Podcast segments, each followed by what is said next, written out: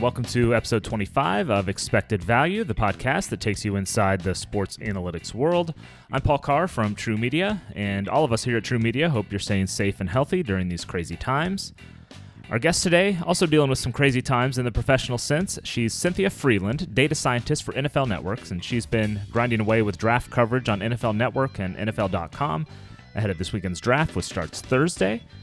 In this episode, Cynthia and I will talk about her analytics based mock draft and how it differs from traditional mocks and big boards, what prospects jump out to her from a data perspective, how she uses predictive analytics during the NFL season, dealing with the inevitability of being wrong in predictions, communicating data and working through resistance to analytics, listening to NFL personnel and translating their thoughts into data, the various tools that go into her modeling, such as computer vision, NGS data, and programming languages her path through business school and ESPN to her current position, advice to women in the field, and her favorite marathon of the 20 plus that she has run.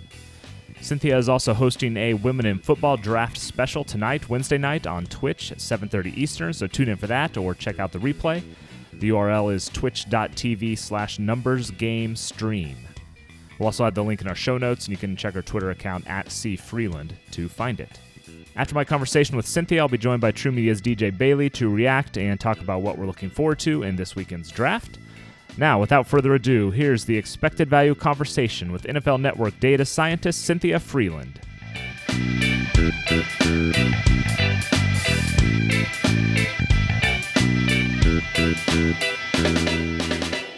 We are joined now on Expected Value by Cynthia Frelund, NFL Network data scientist dealing with predictive analytics and such. Cynthia, we appreciate you taking some time during this busy draft week. Before we get into the draft itself, let's talk about just what we're all dealing with nowadays. How has all this quarantining and such affected you and your work? You know, I'm very lucky because everyone in my life is healthy, thank goodness. So, really, the thing that I'm trying to do is find some positive outlets and trying to turn this into something where I've made the most of my time, which can be easy. And then sometimes, like, it turns into wine o'clock a little bit too early. You know? yep. I try my best here. Yeah. Okay. So, NFL draft this week, that's obviously a big thing for you. Lots of articles on NFL.com, uh, including a mock draft that I think is different than most. Tell me what makes your mock draft unique from your traditional uh, big board and such. Yeah.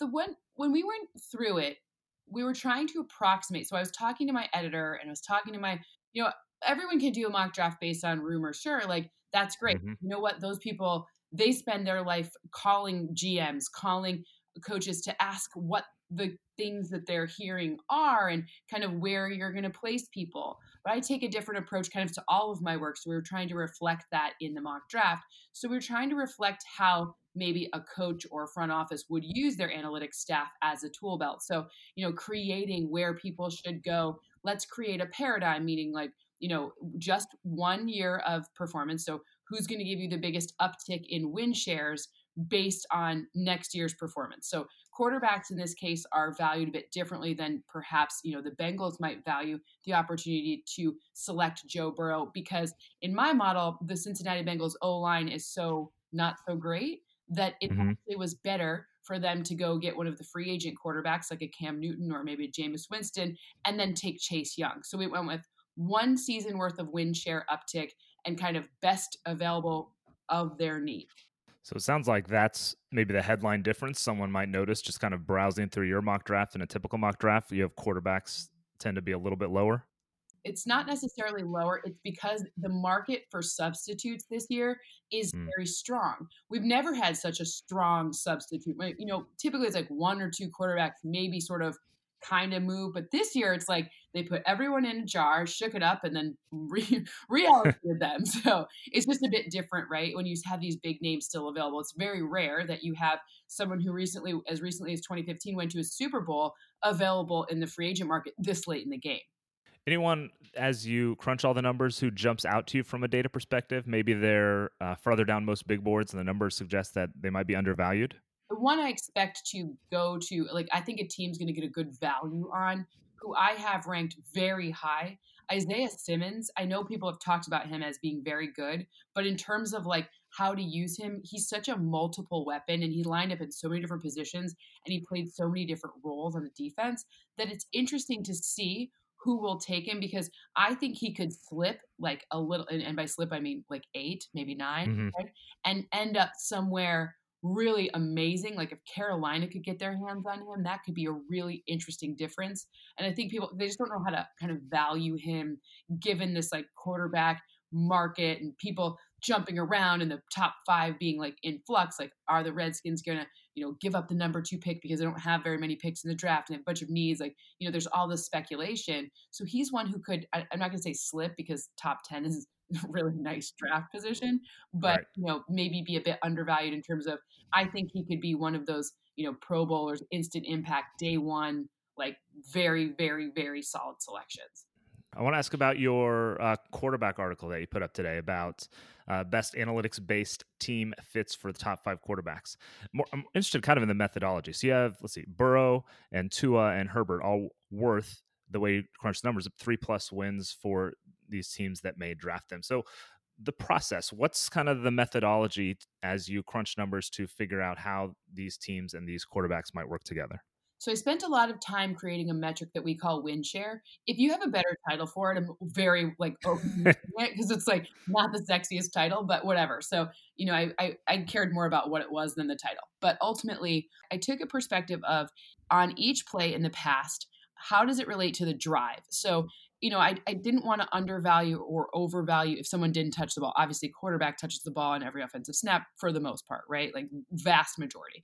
So I wanted to try to relate everything to drive. So, you know, if you're if a quarterback's constantly scrambling, holding onto the ball for too long and getting, you know, negative yardage, right, for the team, mm-hmm. that's like a, a minus, right? So you add all those things together. So a quarterback can be plus three, and then, you know, your running back can be minus one, and then it ends up in two games, right? So at the end of the at the end of the season, the total for every player on the team ends up being the total of game number of games that they won. So the pluses and minuses add up.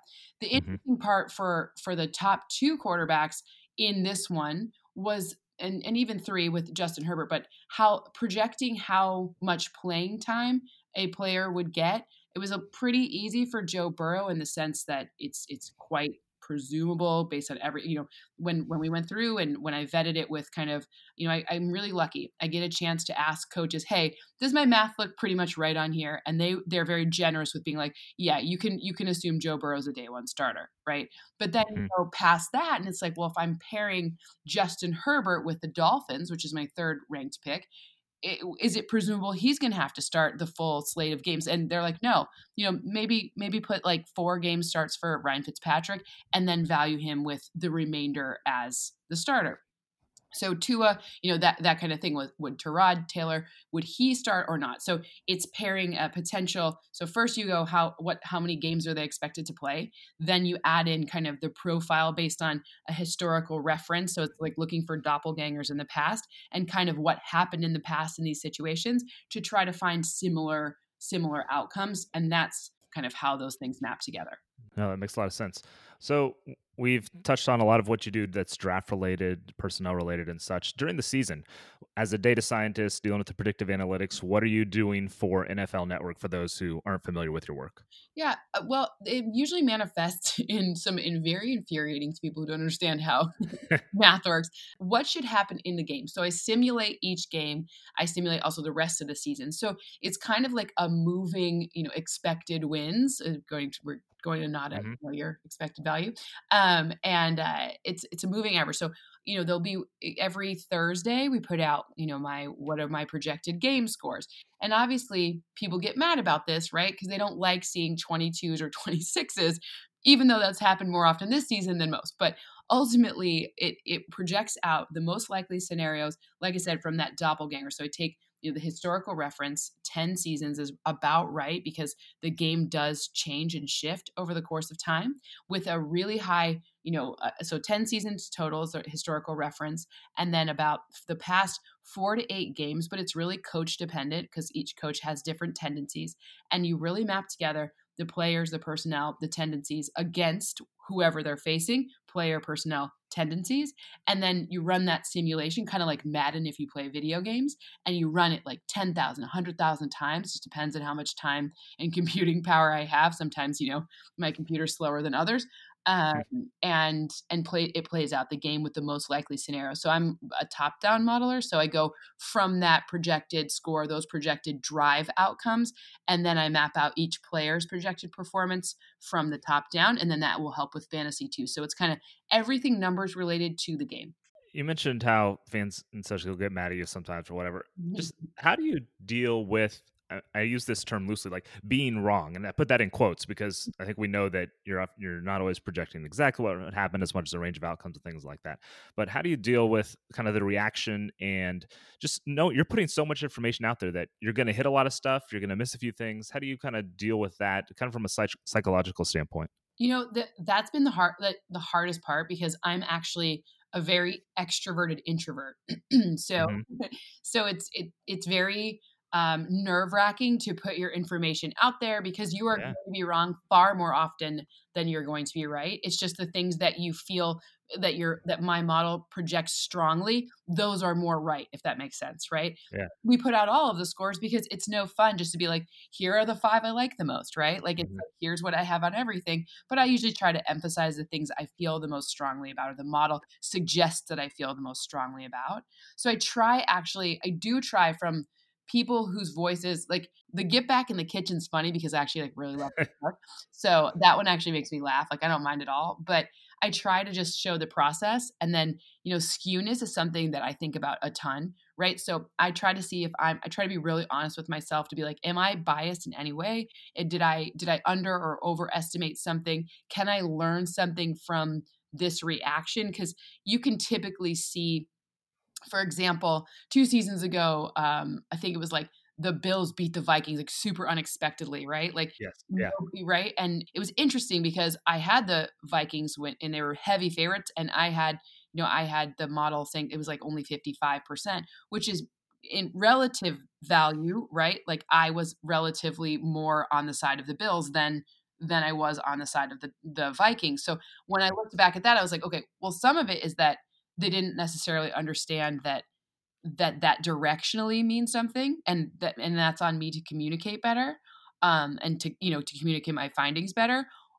that's something great i can learn there. But then otherwise like all right we're supposed to be entertaining people and that's the fun part and connecting to the sport. So half of the fun is you know being like poking fun at your friends when they're wrong. So the people who are good natured with it, like I think it's fun. I'm good with being wrong, clearly, because I put it out there every week, and it is it like it's gut wrenching for sure. But at the same time, put it out there with me and play a game with me, and we can have fun, and we can actually become like sort of friends through you know all these different mediums that that that are available to us. So you talked about communicating, and we touch on that a lot on this show.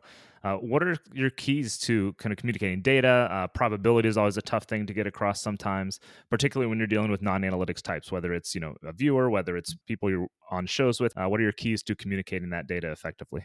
One of the things that has helped me the most is I have so it sounds strange, but so my sister lives in Denmark and her two daughters they are bilingual danish and english and they're like 12 and 14 and if mm-hmm. they understand what i'm saying then um then we're good. So i try to think about them and keep them in mind because they like love me and care about me so they're going to try more harder yeah.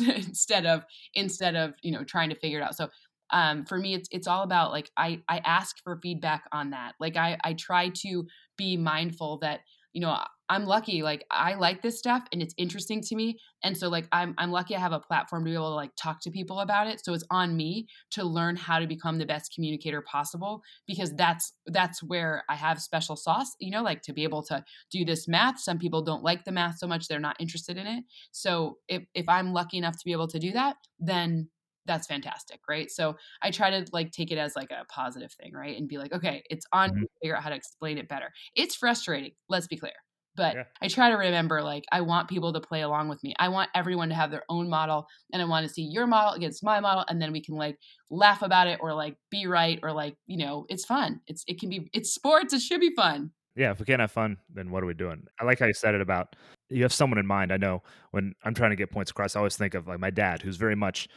you know, average sports fan, who's big into sports, maybe not as big into the numbers. Yep. But if I can in my head get that to him or someone like him, then you know you got a good shot at uh, getting it across to anybody. Uh, how do you deal with the resistance that you run into from non-analytics types? I mean, you're dealing with a lot of uh, players, front office, you know, former players, former front office people at NFL Network and such. Uh, how do you deal with that pushback you might get uh, from those people who are maybe trying to figure it out? Maybe they're a little more antagonistic, but how do you deal with with that pushback? So luckily for me, I've been here for you know the the longer you're here and the more they see you grind and work and like and and speak their language, the easier it becomes. So I was very lucky that everyone that had a little bit of resistance, I've tried to ask them for help because if you watch film with someone and they see how hard you're trying to relate the concepts that make sense to them into something that is a little less accessible like i'm not expecting people to know how to code. I'm not expecting people to learn computer vision but i'll sit there and watch film with you and then i can show you where that is in my work right? And how that's reflected. So asking for their opinions and really thinking about empathy, like I think a lot about empathy. I think a lot about these coaches have had to deal with. Think about the things that they've had to deal with in their they got probably got yelled at as like, you know, and, and all the way up they, you know, they're like being sort of like, you know, reinforced over and over again like this is the way we do it. This is the way we do it. Just like every other industry, you know, so you have to you have to think about where they're coming from and their perspective. And also you know if you if you ask smart questions like i don't waste their time right? If i'm lucky enough to have an audience with a, a head coach i'm not going to say whether whether or not i like whatever i think about their coaching but i know all of them are the 32 best at the thing that they do in the entire world. That's amazing. So i sit there and i'm like all right i'm not going to waste their time. Hey what was the safety supposed to be doing on play 47 i don't understand and then they love being able to answer a question. If you've done your homework they will they will help you out right? Like mm-hmm. i'm, I'm not a reporter yeah. i'm not trying to break news i'm not trying to do anything but like shine a light and luckily what the advantage we have in data is like for every play that's bad for someone, it's actually equally and oppositely good for someone else. So, mm. you know, you can tell the story a number of different ways, right? But it's not it's not, you know, finagling the data. It's just saying, you know, this tackle's also it's a great tackle or it's a it's a stopped run, right? Like, you know, there's always a way to to kind of tell either way. Yeah, the idea of taking kind of what they say and, and input it into a model is really interesting to me. Do you have an example of that process of maybe a, a coach or player said something and you, you know, gets the wheels turning and you figure out how to quantify that into a model? Yeah, so I spent probably the the first thing that ever earned me respect with any coach was I sat and I talked to Russ Grimm, who's an O line coach, mm. historic one, also a Washington Redskin, like just very, very like he was a player, then he was a seasoned coach, like the best. Russ Grimm's probably when it comes to O line, like I don't know if you learn it better from anyone. And he told me that he likes me as a person, but there was nothing he could ever I could ever say that would be interesting to him from analytics. and I was like, I think that's wrong, Russ. And I was like, you. T-, I was like, what would be interesting? And he's like, you tell me who a waist bender is. So I spent years figuring out how to measure with computer vision the butt, the knee, the ankle, the back angle of tackles and guards. I still haven't perfected it for centers because it, it, honestly, the game footage, all 22s or any any footage you get, the center is really hard to measure because there's two guys around him at least, right. right? So, you know, so ultimately I figured out how to then take who was a bender in the league and then map it backwards and then I found luckily that the first 10 split of their 40 if they can keep their bum down for the like within a range relative to their height it's about it's about a three inch range total which is very very like a small range because um, these guys are huge uh, they end up far less likely to become waist benders in the league. And then he's like give me examples. And i was like well you got two of them and now no longer a tennessee titan but uh, jack conklin taylor lewan they keep their butts down. And he's like okay. He started to he started to come around and he's like all right all right all right. And he he was into it. So that took a lot of time and effort and energy for like one like drink you know what i mean? Yeah okay yeah. we can go get a beer now. That's a good example i like it a lot. Uh, you mentioned the computer vision thing a couple times and you reference in your articles a lot. Can you give us kind of the overview of what that is and how you use it? Sure if you're not super familiar with computer vision or what it does, just think of the yellow line in on you know the the first down marker or the line of scrimmage. So obviously those aren't really there in real life, but the the the technology allows you to draw lines over the broadcast. So what I do is ingest the film and I take lines very similar to that or circles, sometimes triangles. It's getting real fancy over here. Ooh. And um, and I take those elements then it's an interesting part of those elements to measure them relative to each other. Got it. Like I try to create paradigms like so, you know, like for example, pressure's tough for my naked eye because what you think is a defensive pressure, what I think is, I don't know if that's the same, right? Like I'm not sure. So what I took in that case was I drew a circle around a quarterback and then your most human beings field of vision is 135 degrees. So I took 135 degrees kind of on every direction and then as I'm moving my head back and forth, or as quarterback, not me, but as they're moving their head back and forth, they try to follow it. And if a defender comes within a, a five foot halo of a quarterback in his field of vision, that's a pressure. So mm-hmm. it can be wrong. Let me let me be clear. There, it's not yeah. perfect. But if you create the recipe, then and another person could recreate the cookies, then to me it's at least an interesting it's at least like defensible. I just don't like when people like kind of claim their thing is like infallible right? Like i'll yeah. tell you what i did to to approximate something and i'll tell you where the limitations are but at the same time i'll you know I, I try to ask coaches while before i go through and use computer vision and measure like thousands of hours of film i try to make sure that's something that a coach would be like all right you know that that's pretty cool right? So yeah. you know that's actually something i would listen to so I try to like come up with the, you know, the paradigms before I measure everything. Right. Yeah. How, how have the NFL's next gen stats, the tracking data they've had over the last few years, how has that changed and helped what you're doing in your work? The number one thing that's changed is that there's enough, there's starting to become enough of it right mm-hmm. so the first year they had it it's it's it, for people who aren't familiar it's basically like gps data at any time on the field so it really does tell you motion and speed and speed's not super interesting always right because you reach a top speed it's probably busted coverage and you know that guy's going to score a touchdown anyways right like because right. yep. you're not going to get up to your mm, top speed you know if you're in a bunch of traffic in the middle of the field. So, mm-hmm. um, but it does tell it can tell you a lot of amazing things. But when you only have like one or two seasons worth of the data, it's really hard to say, as this is a pattern or this is a trend or, you know, this is something that like really is meaningful. You know the game changes the the situation changes. It doesn't necessarily tell you if um, the defender that they burned was a really good corner or not so good of a corner. You have to impute that. And so as we're coming along with it, their use cases and the ability to take that data and make it into something really helpful, it just keeps growing and growing. So, like yeah. anything else, the more you have of it, the more you could do with it. But that one season was hard. Yeah, I bet. I want to get into your background, uh, academic and professional path, because I think it's a little different than I don't know if there's a traditional way to get into analytics now, but this pro- yours probably is not it. So let's let's just start. What was your academic and career path to your current role? I thought I would be a doctor. My sister's a doctor, so she's the good one. I'm the bad one. uh, I went to. I'm from East Lansing, Michigan. Um, I went to Boston College for undergrad. I was a biology major, real helpful now.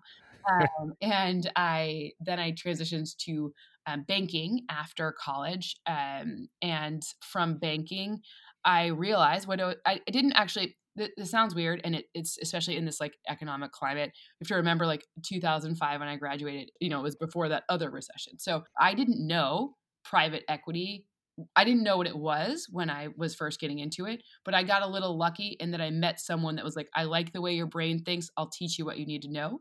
So i went and i worked in private equity which I, that sounds so like bougie now but that's at the time totally different world right? Totally yeah yeah and it was telling stories using numbers and i loved it. And it was defending positions and finding comparables amongst things that didn't even seem like they were the same thing. And i loved like finding that. I loved scouting the data in different ways and making it so like you know defensible like how like i always could poke holes in my own data really well so i could tell a good story with that.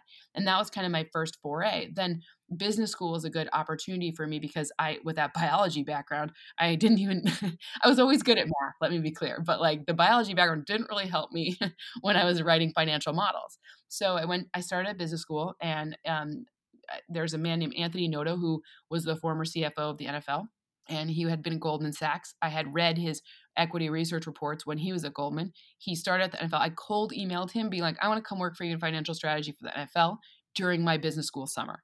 So he was generous and kind and allowed me to do that. I have to sidebar here my full circle. He was actually, so since being CFO of the NFL, he went back to Goldman, took Twitter public, ascended to the COO of Twitter, left Twitter for SoFi, and now he's the CEO of SoFi. And yesterday, I saw him on the TV talking on CNBC. so it's all it all comes full. It all comes around, yeah. It all comes around. So um, so Anthony let me come work for him at the league, and that's where I first worked on a project, season inventory restructuring. So again, ahead of the last CBA, I'm an OG here, and uh, and it was like, is 16 and four the right configuration? 17 and three? How many buys? What's the so I sat with the competition committee, which is the best of the best coaches and people who understand like breaking down film. And I, I had to, I was charged with translating that into financial modeling. And sat in, in dark rooms and we ate snacks. I, I'll do anything for a snack. I love a good snack. We watched film. It was great and then I translated into into math, and that's kind of how everything sort of started from that. And it took me that that path kind of took me in a more traditional role back to ESPN or to to Disney, and then to ESPN, and then I did also get I should mention that I got my uh, master's in predictive analytics. The, the degree now is called data science. So that helped me because it really allowed me, it, I taught myself how to code. I'm not the world's best coder, but I'm, you know, I know what I need to know and computer vision's hard, but if you're sufficiently motivated, you can learn how to do it. And then took me through ESPN and then Paul DePodesta got hired and then kind of transitioned mm-hmm. to more of an on-air storytelling role and then went back to the NFL ultimately because it allows me to work with both teams and talk on a platform that that really kind of magnifies what analytics and how analytics are growing but it also instead of being multiple sports it, i can really go deeper into the one vertical that's a lot of stuff and that, i love hearing people's stories because i think it's interesting to just to see what kind of doors and opportunities are out there for everybody. So a couple follow-ups. Why teach yourself how to code? Like what was your thinking behind that and what would you how would you recommend someone thinking about that now? I figured out that as good as Excel was for helping me write models, like you know, look, I I had you know, again, I feel really old, but back in the day, banks yeah. used to send you to this this Excel training camp, right? You'd go for like a weekend and mm. get really fast. And then we would kind of race each other in the office, be like, do you know this shortcut? Whatever. Like it used to be like a thing.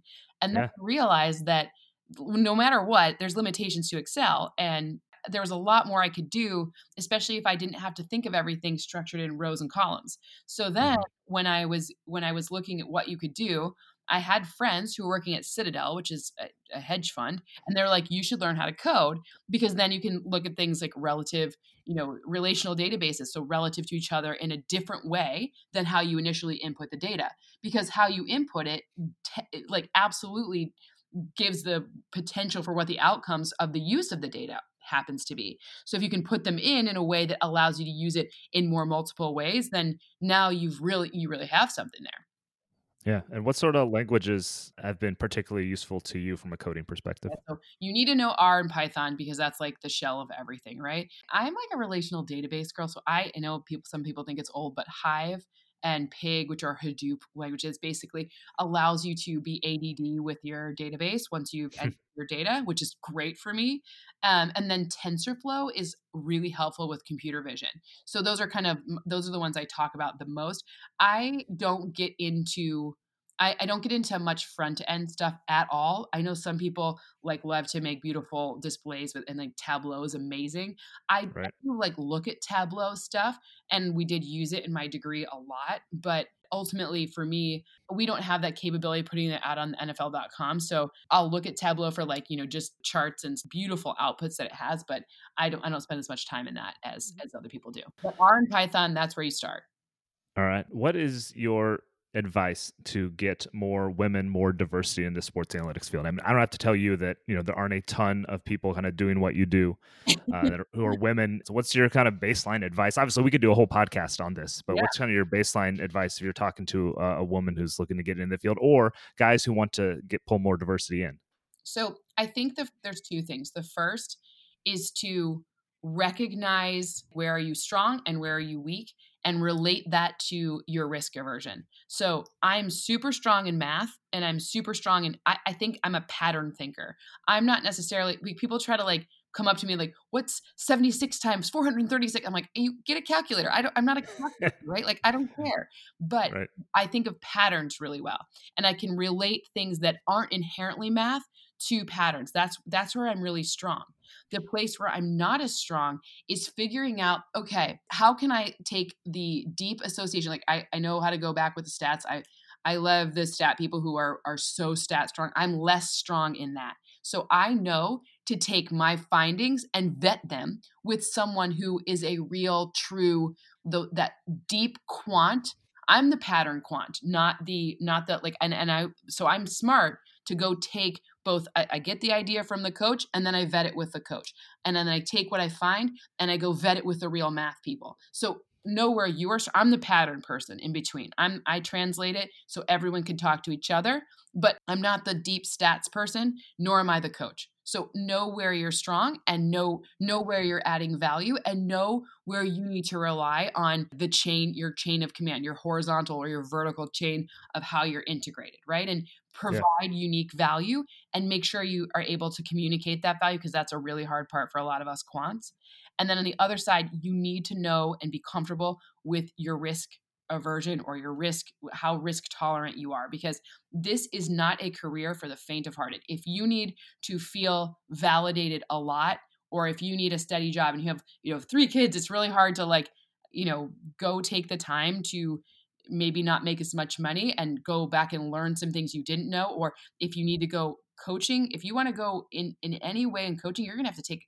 likely like that they don't get paid great until they become the head coach, right? So mm-hmm. until they become a coordinator. So you have to understand your relationship to risk and who are you with it. Risk is risk. I think sometimes people don't understand how bad something can feel or good something can feel or how bad it has to feel until it feels good, right? So yeah. it's a real relationship with like being very honest with yourself about that and then I guess there's one more tenant to this stay strong where you're strong and cultivate that side of yourself, but recognize that you can also improve your weaknesses. Like for me, I was not trained in broadcasting at all. So, in order to get over myself, because a lot of us in math with math brains, perfectionist, mm-hmm. introverted, very like get nervous on this.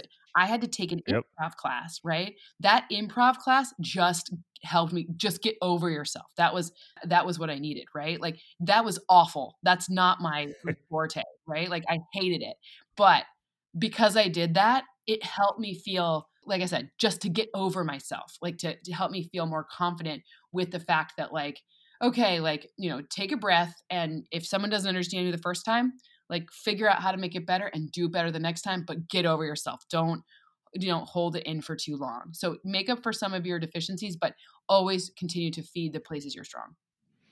So, semi related on that note, you are hosting a Women in Football Drafts special uh, Wednesday night. We're taping this uh, Wednesday morning. Tell us about this and, and what's going on and where people can watch it.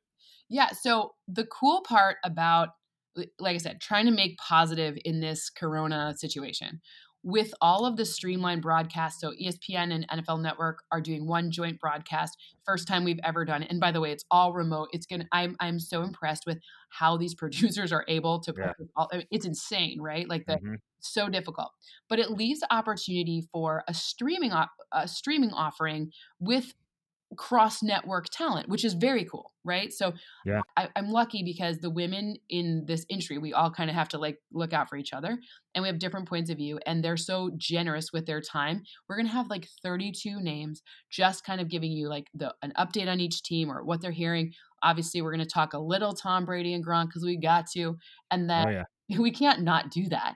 And we're just to come together on Twitch, which is owned by Amazon. Amazon's a big league partner, so it's really helpful for us. And by the way, Twitch is a sick platform, super innovative, like really fun to to kind of be in this new space, trying this new thing. It could go horribly wrong. I'm like not I'm not really a host. I'm like not really a host, not really a producer. My rundown is in Excel. Yep, that's true. It's not, nobody does that. Um, so you know, ultimately just trying to like have create like positive talk about something that's coming up like how exciting is a draft? We have not a lot else going on these days so let's just see all these women like what they're up to check in and i really feel lucky like you know almost everyone was allowed to some sometimes there's always considerations that you know networks have when they work with each other but almost everyone was allowed to work together so it was pretty cool Very cool. And that's 7:30 Eastern uh, tonight, Wednesday night on Twitch, and you can ch- catch the replay there too. We'll have the link in our show notes. All right, we're going to wrap things up with our playing favorite segment where we run through just a number of your favorites. So tell me what your favorite number is and why. My favorite number is 108 because it's divisible by so many different things. I know it's ridiculous, but I think about it a lot. I really like it. these are the these are the nerdy reasons that we love here. Uh, who, who's your favorite athlete when you were growing up? Uh, well, Barry Sanders was my favorite athlete growing up. Right, growing up in Detroit, it makes a lot of sense. you have a favorite game that you've attended? It could be, you know, as a kid, as a professional aspect, just favorite game that you've attended. Yeah, I think the Super Bowl in Houston, Atlanta, and uh, the New England hmm. Patriots. Mm. It was my first uh, Super Bowl for the NFL Network. I like I got on the field. You know, I was lucky enough to be on the the pre pregame show on game day morning, and I like cried my eyes out in my stage. I was so grateful to be there, and then it turned out to be like I mean, obviously had two great games right in a row, but that one was the first one. So hard to hard to pick between that and Minnesota. And but I'm I, I will never not feel lucky to be at any game ever. But that one especially was like that was my first one. It was insane. That kind of leads me to the next one. Favorite and maybe it's the same favorite how did i get here moment just one of those moments where you're like man this professional career arc has gotten me these cool places and i can barely believe it so favorite how did i get here type of moment yeah i think probably i mean look every time it doesn't get old to be on the mm-hmm. field in the Super Bowl. I'm like, I am a girl from the middle of nowhere in Michigan, and like, what's yeah. going on here? And like I said, my same stage manager always. We take a picture every year because I always cry, and I'm not a big crier in general, but it is overwhelming. And then Steve Mariucci comes up, and you know he's the coach of the Lions, and he feels like my uncle, and it's just it's always it's it's it's magic. It is it is magic, yeah. and I will never not never not appreciate it. That's great. And I'll close with this. I believe you've run over 20 marathons in 20 different states. So, first, I guess we need to get what's the official total at right now? And then do you have a favorite marathon of all those? I do. So, 23 is the official total. That's where we're at. My most recent one was Alaska, where I saw wow. black bear while I was running the marathon, which was very distracting and also made me run faster that uh, my favorite is probably I think I think probably Chicago um, because I was living in Chicago at the time. My entire like everyone I knew was there, and it was just like a really special race. That's the one if you're going to ever run a big race. That's the one I would recommend. And I've done New York. I haven't done Boston yet, but um, I've done New York and LA and a lot of other big ones. And then my favorite small one's Montana, Missoula. Nice. Very good. Love it. All right. That'll wrap things up for this episode of Expected Value. Cynthia Frelund, NFL Network data scientist, thanks for joining us on the show. Thank you so much.